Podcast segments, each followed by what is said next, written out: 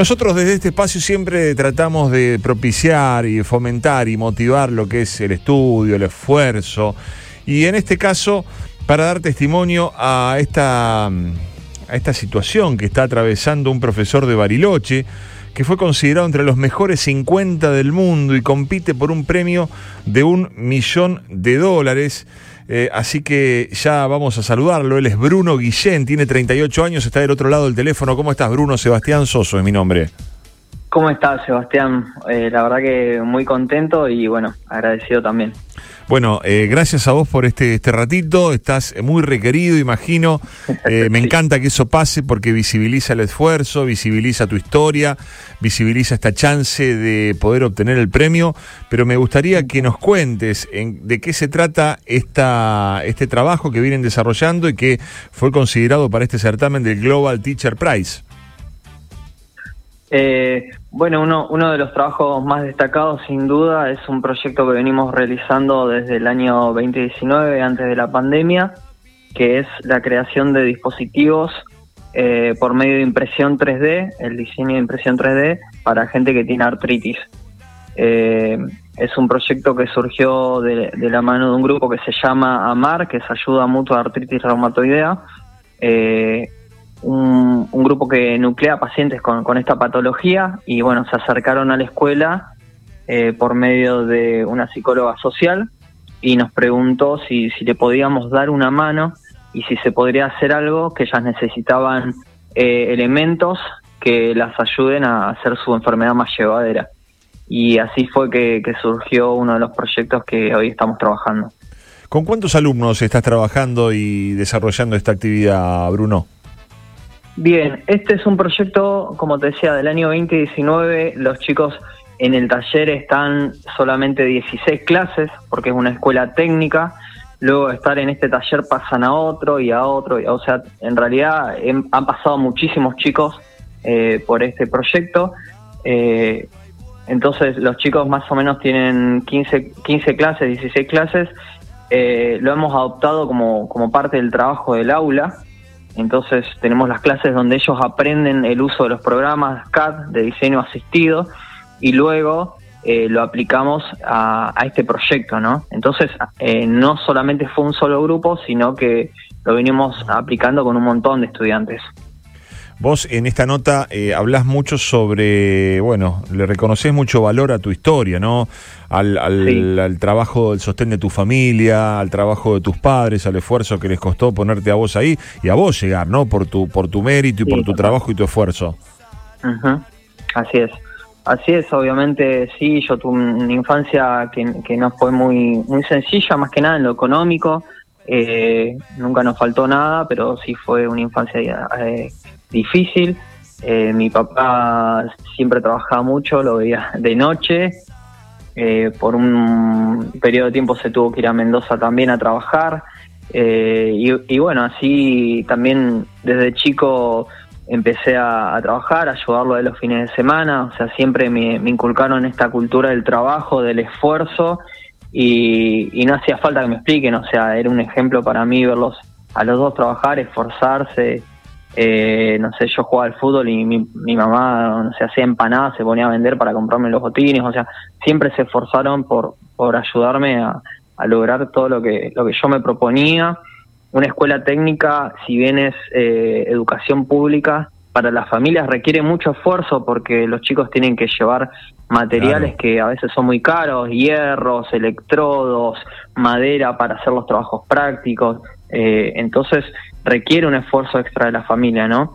En ese momento no nos daban eh, el almuerzo en la escuela, entonces prepararte una vianda. Hay todo un esfuerzo detrás que, quizás no siempre se ve, pero está presente. Eh, bueno, hoy en día la escuela, por lo menos la que estoy yo, les da eh, el almuerzo, les da merienda, en todos los recreos hay algo para, para comer, los chicos tienen, entonces esa función que está cumpliendo la escuela, bueno, es algo, algo muy importante también. Bruno, eh, vos sos profesor full time, ¿cuántas horas de clases tenés? Eh, ¿Tenés algún otro trabajo paralelo a la educación? ¿Cómo, cómo lo manejás? Eh, yo soy full time, sí, trabajo doble turno, estoy eh, entre 7 y 8 horas en la escuela aproximadamente, es un montón. Mm, ya lo creo. tengo dos turnos, al mediodía tengo un tiempo para ir a casa, a comer, a llevar a mi hijo a la escuela eh, y luego vuelvo a trabajar. Eh, estoy con chicos de sexto año a la mañana, que se llama taller de oficina técnica, y a la tarde estoy con este taller que es diseño asistido por computadora. Eh, los sábados soy ayudante de cátedra en la UTN, que funciona también en mi escuela, los en la escuela secundaria, le presta el, espacio y el edificio a la UTN, que es ingeniería mecánica. Eh, cuando tengo tiempo, feriados eh, o vacaciones, eh, monté un emprendimiento también de cuchillos artesanales, que es algo que me, gusta, me apasiona, que también surgió un poco en la pandemia, en esta necesidad de, enseñarle a los chicos. Eh, yo era profe de herrería en ese momento, hice un video para mostrárselos y bueno, así surgió el primer cuchillo, otro, otro, y bueno, me terminé haciendo un canal de YouTube, un Instagram de cuchillos y bueno, es algo que me gusta, lo hago de manera artesanal, por hobby, pero también me, me genera una pequeña, un pequeño ingreso. ¿Nombraste a tu hijo? ¿Cómo se compone tu familia, Bruno? Eh, mi familia se compone de mi esposa Giselle Pogado, que ella es, ella es acá, nacida acá en Buenos Aires, y, y bueno, fue eh, nos conocimos acá cuando yo vine a estudiar, vine a estudiar teología, luego de la secundaria, y, y, bueno, nos conocimos, eh, nos hicimos amigos y volví a Bariloche, mantuvimos un año eh, y medio, casi dos años de noviazgo a la distancia, bueno, ahí decidimos formar la familia, ella eh, se fue a vivir a Bariloche y, bueno, ella también es docente, profesora de lengua y literatura. Eh, se recibió en la Universidad de Río Negro y bueno, tenemos un, un hijo de, de siete años. ¿Cómo se llama tu hijo? David. David, ¿y cómo se cría David en Bariloche, Bruno?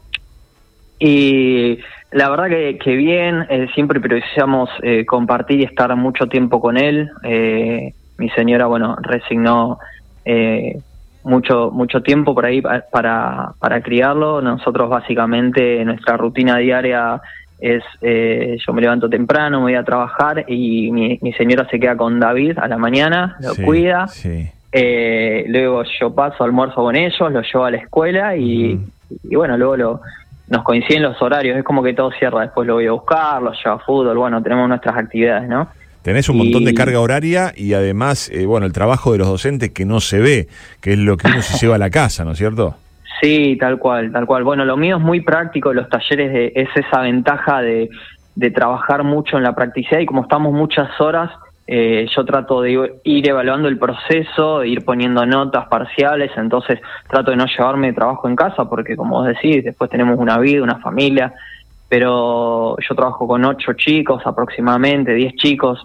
Mi señora es profe de aula, ella trabaja con 30 chicos y bueno, ella siempre la veo muy cargada con, con muchas actividades extra, dedica mucho tiempo a corregir muchos trabajos prácticos, es profe de lengua y literatura, entonces también se pone a corregir que los acentos, que no falte, que los errores de ortografía, entonces es un laburo, un trabajo muy arduo y, bueno, eh, yo la veo a ella que nada, tiene un esfuerzo incluso el doble que el mío, eh, entonces sí, la verdad que ser docente requiere muchísimo esfuerzo, ¿no? Estamos conversando con Bruno Guillén, que es profesor de una escuela técnica de Bariloche, impulsó un proyecto solidario de fabricación de dispositivos en 3D para personas con artritis y que fue seleccionado entre los 50 mejores docentes del mundo en el certamen Global Teacher Prize y participa por un premio de un millón de dólares. Em, Bruno, si tuvieses que darnos o definir, a lo mejor es difícil esta pregunta, parece simple, pero a veces es compleja. Eh, una virtud, ¿qué virtud reconoces en vos como docente? Uy, qué difícil. Viste que parece fácil, pero es difícil.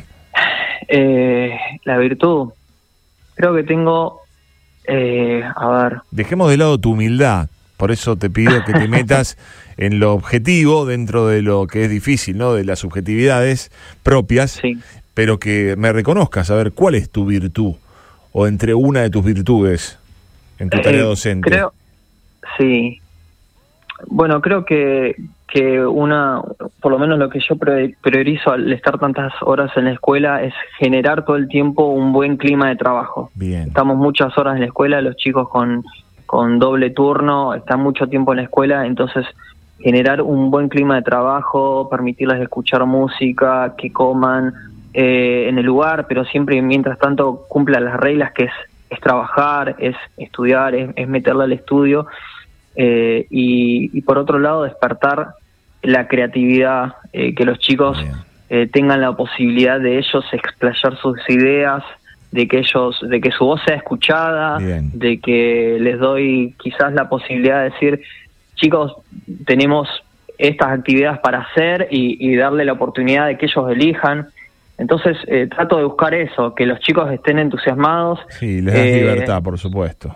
Sí, sí, sí, sí, siempre, eh, siempre respetando los temas que tengo que dar, pero yo no puedo, soy un profe muy inquieto, no puedo dar siempre lo mismo porque yo me aburro. Entonces, si yo estoy aburrido, ¿qué le voy a transmitir a los estudiantes? entonces, muy bien. Entonces, bueno, creo que, es importante y bueno, quizás esa es una virtud de, ser inquieto y buscar todo el tiempo cosas nuevas y cosas que a ellos les despierte interés. Y si yo los veo entusiasmados a ellos, me nutro de esa energía para, para y bueno, es algo que se va retroalimentando, ¿no? Claro que sí. Bueno, y esos alumnos que tenés en, tus aulas, eh, dentro de unos años pasarán y serán eh, padres, serán profesionales, comerciantes. Eh, ¿Cómo te gustaría que te recuerden como docente? Tengo, tengo alumnos que ya son ingenieros eh, y, la verdad que sigo teniendo contacto con, con ellos eh, por una u otra razón. O sea, yo siempre mantengo una relación, jugamos al fútbol, todavía sigo jugando al fútbol mientras el cuerpo me dé. Mm, sí, sos joven, podés seguir un tiempo eh, Eh, siempre, siempre mantengo un diálogo y, me recuerdan como eso y creo que es algo que me gusta como, como un buen tipo, como, como alguien que, que les dejó más que un contenido, sino la calidez de, persona y, siempre brindarles el lugar de, contención, de escucha, que es lo que más necesita un adolescente de, de 14, 15 años. Entonces, eh, eso, eh, la calidez humana creo que que es lo que te marca, es lo que a mí me marcó de, de chico, de joven, para, para decidir por, por esta profesión también. Creo que, que, eso es lo que hace la diferencia, eso es lo que los puede ayudar, eh, y no solamente que se vayan con un contenido duro, sino que de alguna manera transmitirle valores y que ellos sean mejores personas. Es lo que a mí me dejaron los docentes que tuve y es lo que intento transmitir. Describís eh, bueno, por supuesto, mucho esfuerzo, mucho trabajo, tanto tuyo como de tu mujer, eh, para, para, bueno, mantener un, cierto nivel de vida dentro de lo normal, ¿no? Imagino eh, las aspiraciones familiares allí en Bariloche. ¿Pensaron en algún momento o piensan en irse del país? Eh, mirá, yo, eh, yo creo que sí, es algo que, que lo hemos hablado. Eh, pero bueno, nada, no, no me gustaría tener que, tomar esa decisión, la verdad que, que no, quizás por un tiempo sí, o sea, somos, somos argentinos, uno ama su tierra, eh, ama su lugar, yo soy de Bariloche, viví acá en Buenos Aires y es como que, eh, nada, qué sé yo, tenemos esa argentinidad que, que amamos, eh, pero que también por un lado queremos lo mejor para, para nuestro hijo y, y si él puede tener la oportunidad, eh, de tener una vida mejor, eh, no sé, creo que lo pensaríamos. Eh, nosotros ya formamos nuestra vida acá, nuestras carreras acá, pero tampoco me niego, o sea, la vida es una, el mundo cada vez más globalizado, es más pequeño y, y bueno, queremos lo mejor, lo mejor para nuestro hijo, ¿no? de alguna manera que él tenga las herramientas que quizás a nosotros no, nos costó alcanzar o que no logramos alcanzar, eh, que él las tenga y que él decida. Claro. Que él decida, que si él tiene la posibilidad de ir a vivir afuera y decide seguir estando acá, perfecto. Eh, a nosotros no jamás se nos planteó esa, esa oportunidad, así que no te puedo decir qué haría. Claro. Eh, pero, pero sí que tenga las herramientas para poder decidir. Y bueno, que él busque busque su felicidad, ¿no? Y como vos me decías, hoy en día nosotros somos los dos docentes, yo voy a cumplir 11 años de docencia y todavía no me pude comprar una casa, por ejemplo, no tengo, eh, vivo alquilando. Entonces, eh, vos te, vos, uno analiza todo eso, ¿no? Y decís, bueno, con la docencia, ¿a dónde voy a llegar? Yo también me recibí perito constructor y, me puedo dedicar a hacer planos técnicos, planos eh, arquitectónicos. y, y bueno, otro, otro tipo de salida laboral, pero, pero bueno, también esto es lo que elegí, lo que me gusta, pero bueno, en este país eh, lamentablemente tampoco está bien remunerado, ¿no? es así. Entonces, eh, bueno, nada, hacemos un esfuerzo enorme, como vos decís, para mantener un, nivel de vida que en otros países sabemos que los docentes viven tranquilamente. y son considerados también de otra manera y bueno, eh, mucho, muchos factores para, para considerar, ¿no? Sí, sí, tal cual, tal cual. Así que sí, eh, es así, es así.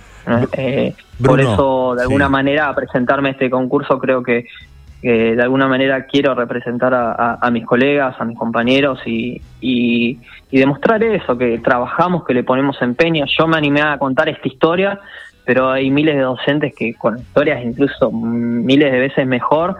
Eh, y, bueno, solamente que yo me animé y me atreví a contar la mía pero pero nada los docentes el que no lo hace por vocación eh, no dura no dura con la realidad que viven los docentes en la escuela no durarían mucho entonces es algo a reconocer. Eh, estamos formando a las generaciones del futuro. Y, y, bueno nada es algo que en algún momento ojalá que sea reconocida la labor docente no Ojalá que sí, ojalá las condiciones cambien en algún momento en este país, que sean reconocidos, que uno pueda vivir más dignamente. Y ojalá, bueno, no solamente se, se, pueda, se pueda, bueno, vivir mejor. Y en este caso tuyo, ojalá que tengas, ojalá seas galardonado con este premio. Ya el reconocimiento lo tenés, principalmente porque está movilizado por una acción solidaria y eso me parece que es lo que nos da esperanza de que este mundo y este país en algún momento pueda cambiar. Así que te felicito, ya ganaste eh, más allá del premio y seguramente serás inspiración para muchos otros que vengan detrás tuyo. Te dejo un abrazo grande y lo mejor, eh, Bruno. Muchísimas gracias, un abrazo grande para vos. Bien, así pasaba Bruno Guillén, realmente un ejemplo, ¿no? A imitar esta, esta posición, ¿no? Esta, esta esta manera de pararse ante la vida y el dedicarse a la, a la, docencia, que es un arte, es una vocación en sí misma tan mal reconocida en nuestro país, tan desprestigiado, pero no solamente por, por los gobiernos, ¿no? No solamente por los gobiernos, creo que se ha, se ha, eh, se ha puesto la docencia en un lugar de, poco valor en, forma general, ¿no? Hoy se habla con de una forma tan despectiva de los docentes, incluso los papás, eh, el, maltrato hacia el docente, la falta del respeto a la autoridad docente. Tendríamos que replantearnos muchas cosas, ¿no? Ir mucho más atrás para ver dónde metimos la pata. Pero aquí tenemos un ejemplo inspirador, alguien que contagia, que dijo que le da libertad a sus alumnos, que busca ser creativo, ser inquieto para que sus alumnos no se aburran, que siempre tengan iniciativas. Y ahora, bueno, en el próximo mes de octubre tal vez sea el ganador del Global Teacher Prize. Es lo de menos, ¿no? Es lo de menos. Ojalá siga educando y pasando, viendo pasar generaciones de, alumnos que, que lo reconocen y que lo tratan con el cariño que seguramente se ha ganado. 7 y 20 de la tarde en toda la Argentina. Amigos, eh, ya volvemos, ¿eh? Tanda. Nos quedamos hasta las 8 de la noche aquí en la vuelta de Radio Boeing.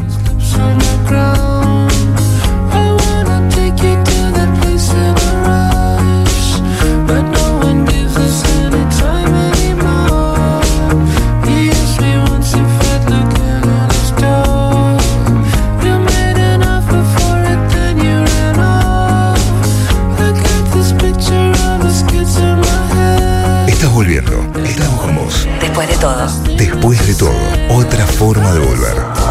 En Boeing 973.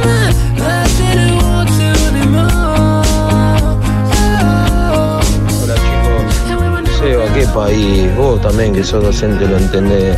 Yo tengo mi señora docente. ¿Cómo puede ser que un tipo crack como habla este pibe? Por favor que está representando al país, capaz que gana un premio, lo que sabe, la mujer igual y no se puedan comprar una casa. Y vos capaz que agarrás un sindicalista y es dueño de cuatro mansiones. Es increíble. Qué país, Dios mío. La verdad que lo escucho al profe y se me pone la piel de gallina, porque en mi escuela, en mi época, la contención de la escuela era todo y hoy la verdad que lo estoy padeciendo mucho con, con la escuela donde mando a mis hijos. Eh, la calidad humana es lo que está haciendo falta, que los chicos sean escuchados, que sean respetados siempre, pero que sean escuchados, que no se aburran. Eh, me encantó, me encantó el profe. Eh, mucha suerte en su vida porque es un exitoso.